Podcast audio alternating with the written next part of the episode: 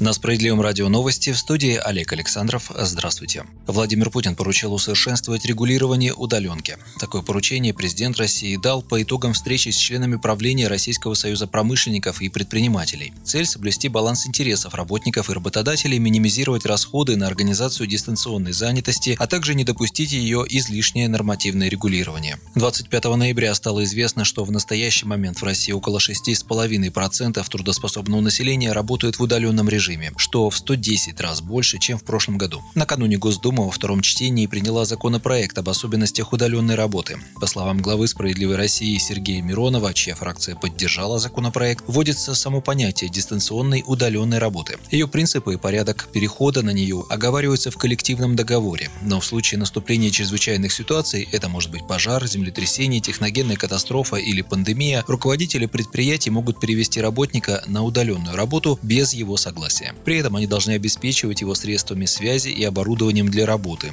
Работник может использовать и свою аппаратуру, но тогда стоимость ее эксплуатации должна компенсироваться работодателем. Кроме того, закрепляются дополнительные гарантии по оплате труда дистанционного работника. Так, переход на удаленную работу не может стать причиной для снижения зарплаты. Ограничивается и перечень оснований для увольнения таких работников. В случае принятия закон вступит в силу 1 января 2021 года.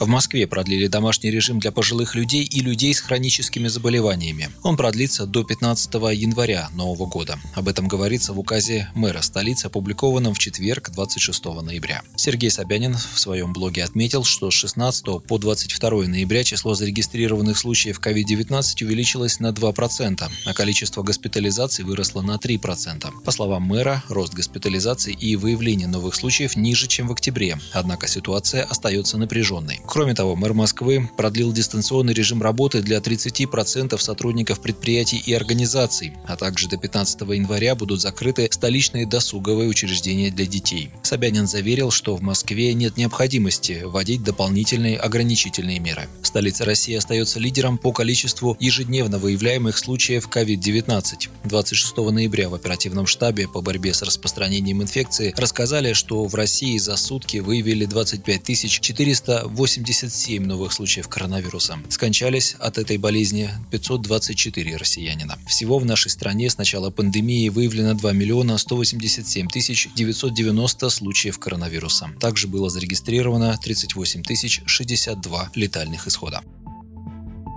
В России запустят программу льготной ипотеки на частные дома для молодежи. Об этом 26 ноября рассказал гендиректор госкомпании Дом.РФ Виталий Мутко. Ипотекой при покупке индивидуальных жилых домов по условиям программы смогут воспользоваться заемщики не старше 35 лет, у которых на иждивение есть дети не старше 19 лет. Ставка останется такой же, как по правительственной программе ипотеки с господдержкой на покупку квартир в новостройках – 6,5%. Лимиты на стоимость жилья также не изменятся – до 12 15 миллионов рублей в Москве, Подмосковье, Санкт-Петербурге и Ленобласти и до 6 миллионов рублей в других регионах. Срок кредита не должен превышать 20 лет, а первоначальный взнос должен быть не ниже 20%. По словам Мутко, на пилотный проект выделят 300 миллионов рублей. Решение было принято правлением госкомпании на прошлой неделе. Деньги на программу выделят из прибыли компании, а кредиты будет выдавать банк Дом.РФ. Отметим, программа будет распространяться только на первичный рынок, то есть на покупку домов от застройщиков. При самостоятельном самостоятельном строительстве дома заемщик должен будет заключить договор с подрядной компанией.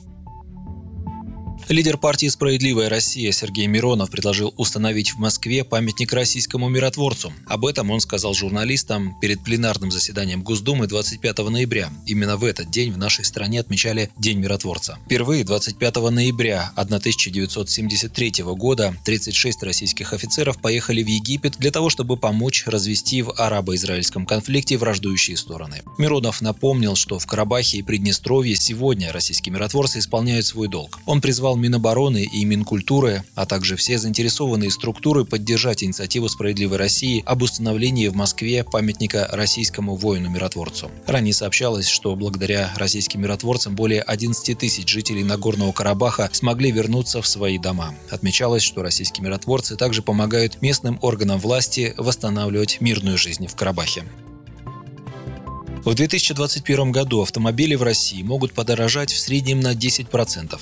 Такому выводу пришли аналитики агентства «Автостат», связывая грядущий рост цен с ростом курса доллара. За последние 6 лет средневзвешенная цена нового автомобиля в России увеличилась на 66%, подсчитали в «Автостате». В 2020 году рост составил 6,5%, что ниже темпов роста курса доллара, который поднялся более чем на 10%, а в 2015 году машины подорожали аж на 20% по отношению к 2014 году. 12 ноября сообщалось, что аналитики Ассоциации европейского бизнеса подвели итоги продаж на автомобильном рынке России в октябре 2020 года. Согласно приведенным данным, за второй месяц осени продажи новых автомобилей в России выросли на 7% по сравнению с октябрем прошлого года. Россияне купили в общей сложности 154 тысячи автомобилей.